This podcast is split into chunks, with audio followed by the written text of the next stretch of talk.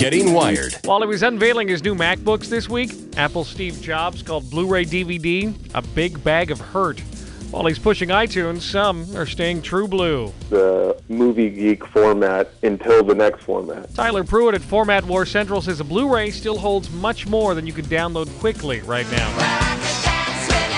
SanDisk, also aiming at Apple with its new slot music player. You load your music onto a micro SD card, plug it right in. There's no cords, no wires, no downloading, no subscriptions, no credit cards. Russ Eisenman with SanDisk says you can buy preloaded cards too from bands like ABBA and Daughtry. Don't just sit there. Start playing games like Solitaire and Sudoku to help cure blood cancer. You make a donation and you get tokens, and you're able to take those tokens and use them to play games and compete against your friends and family. The money goes to the Leukemia and Lymphoma Society. Jim Carroll and his son Taylor, who endured a bone marrow transplant, built the site lls.play2cures.org.